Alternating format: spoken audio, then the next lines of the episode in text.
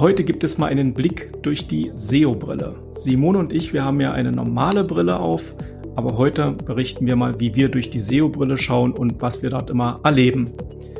Ich bin Frank Sarotnik, ich bin Business- und Technik-Mentor. Ich sorge dafür, dass die Technik, die man für das Online-Business benötigt, richtig funktioniert. Ich bin Simone Sarotnik. Ich bin Expertin für Suchmaschinenoptimierung und Suchmaschinenwerbung. Ich sorge dafür, dass Webseiten bei Google oben stehen. Wie schon am Anfang gesagt, wir haben beide eine Brille, aber wir schauen natürlich in unserer täglichen Arbeit auch immer durch die SEO-Brille. Und was das jetzt ganz genau bedeutet, das erklärt Simone erstmal an einem richtig schönen Beispiel aus unserer täglichen Arbeit. Ja, das ist richtig. Also das ist wie so eine Berufskrankheit. Ständig, wenn man irgendwelche Themen auf dem Tisch hat, dann sucht man innerlich gleich nach Begriffen oder eben setzt die, hat die SEO-Brille auf und denkt, ja, ist das denn jetzt hier der richtige Begriff gewählt? Und da möchte ich ein kurzes Beispiel nennen. Ja, aus unserem täglichen Leben zurzeit. Ich weiß nicht, wie viel das schon wissen, aber wir haben ja ukrainische Flüchtlinge aufgenommen, die wohnen bei uns zu Hause. Das ist eine Familie aus vier Personen und da ist auch ein kleines Baby mit dabei. Also das Baby ist jetzt schon was gewachsen und ist dabei, laufen zu lernen. Und das ist natürlich sehr spannend und ähm, da gibt es natürlich bestimmte Lauflernhilfen dafür. Das ist so ein kleiner Karren, so ein kleines Gefährt, da kann man das Baby reinsetzen und dann, dann kannst da laufen, ohne dass man jetzt mit krummem Rücken immer die Händchen festhalten muss. Und nun war ich auf der Suche nach diesem, diesem Gefährt und ja, ich habe im Kopf diesen Begriff Lauflernhilfe. So, danach habe ich gegoogelt, beziehungsweise bei eBay Kleinanzeigen dann geguckt und wurde gar nicht fündig. Also beziehungsweise doch, ich wurde schon fündig, aber die Angebote, die, die fand ich jetzt nicht so besonders. Entweder waren sie zu weit weg oder zu teuer und, und, und. Ja, so nach ein paar Tagen war ich frustriert und dann kam die SEO-Frau in mir durch und dann habe ich mir überlegt, ja, vielleicht gibt's ja noch einen anderen Begriff. Und da habe ich mal einfach in mein SEO-Tool reingeschaut und siehe da, da gibt's einen Begriff für Lauflernhilfe, der auch noch viel häufiger gesucht wird. So, und dieser Begriff nennt sich Gehfrei. Und mhm. dann habe ich einfach mal bei eBay Kleinanzeigen G-frei eingegeben und schon wurde ich fündig.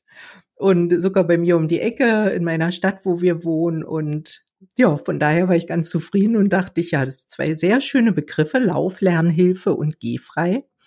Und wenn ich jetzt so Händler oder Hersteller von diesen Geräten wäre, dann würde ich mir ganz genau überlegen, welches Wording ich verwende am Anfang, ne, um dieses Gerät halt zu bewerben. Und nach dem Suchvolumen müsste man den Begriff G-frei verwenden. Ein, ein schönes Beispiel aus der Praxis. Und da habe ich auch noch gleich eins, weil du gerade erwähntest, äh, Händler oder Online-Händler. Wir bauen ja gerade einen Rettungswagen um äh, zu einem ja, Wohn- und Arbeitsmobil. Und da brauche ich natürlich im Moment wahnsinnig viel Material und verschiedenste Arten von Material. Und unter anderem benötige ich gerade Holz, ja, um das Bett zu bauen. Und da bin ich halt auch ins Internet und habe gesucht, Holz für Bett bauen, ja, einmal so kurz gegoogelt. Und die erste Anzeige, die kam, das war wirklich witzig, stand drin, Fichten, Bindestrich und Tannenholz.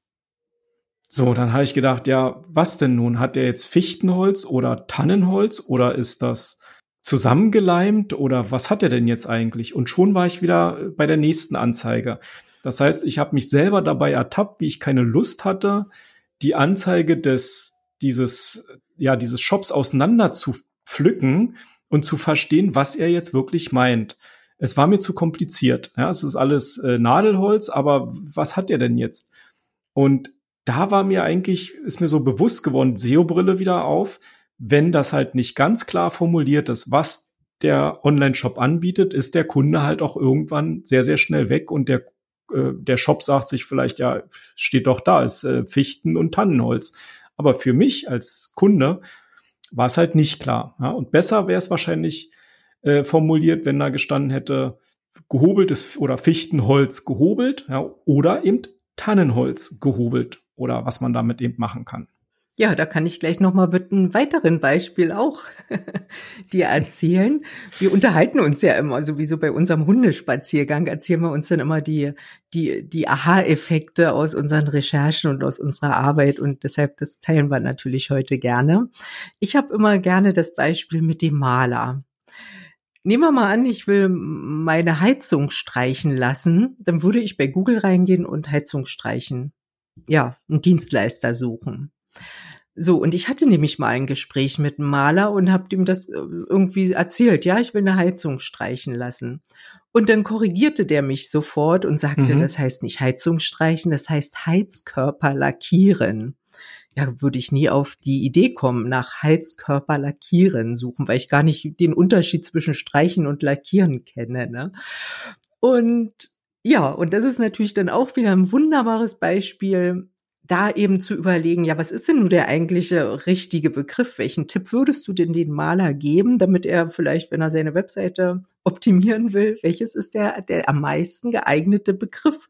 Ist es Heizkörper lackieren oder Heizung streichen oder Heizkörper streichen? Alle drei Begriffe haben ja dieselbe Suchintention. Mhm. Aber wenn ja. man dann eben über das, an das, in das Suchvolumen guckt, dann stellt man fest, dass Heizkörper streichen der am meisten gesuchte Begriff ist. Sogar teilweise doppelt so viel im Monat wie die anderen Begriffe. Also von daher ist es schon immer wichtig, da auch das passende Wording zu verwenden.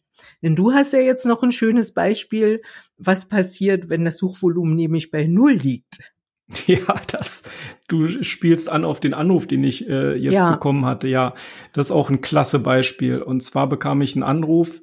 Äh, man hörte schon, das ist ein Callcenter, aber ich lasse die Leute ja zumindest die ersten zwei Minuten reden.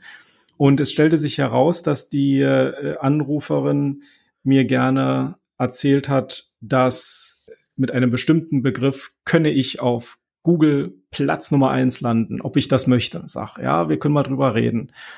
Und dann holte sie ein Beispiel raus und sagte, ja, geben Sie doch mal bei Google bitte ein äh, Software-Roboter.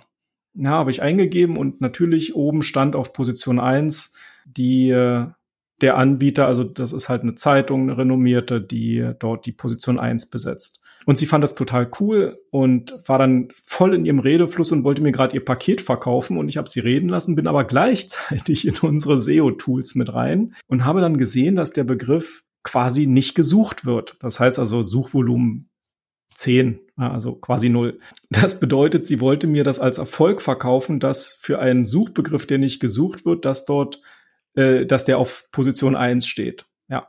Und der Artikel war jetzt noch nicht mal irgendwie super nachhaltig und super lang, sondern der war einfach so ein, ja, nicht dramatischer Text.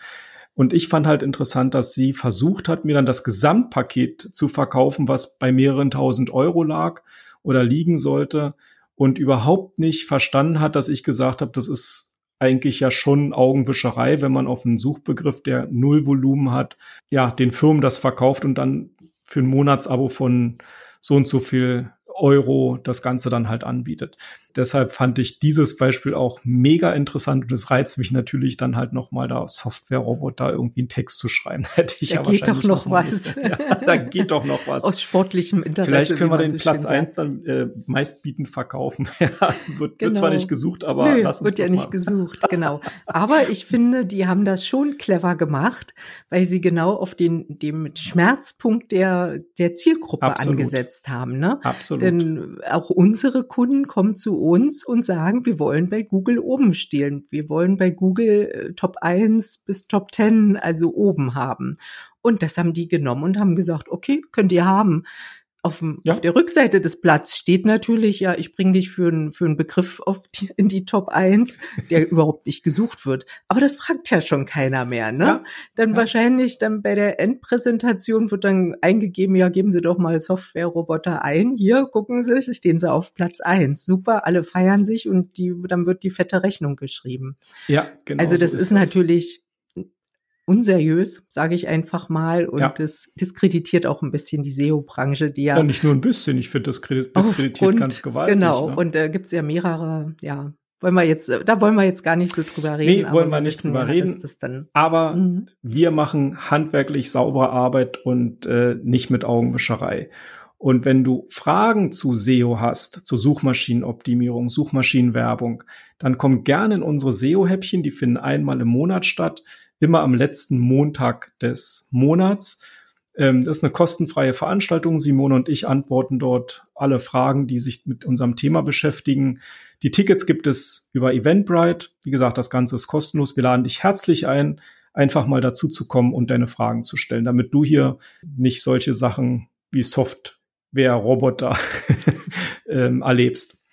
Gut, und damit bin ich, ja, sind wir heute schon am Ende angelangt und ich sage für heute Tschüss und auf Wiedersehen.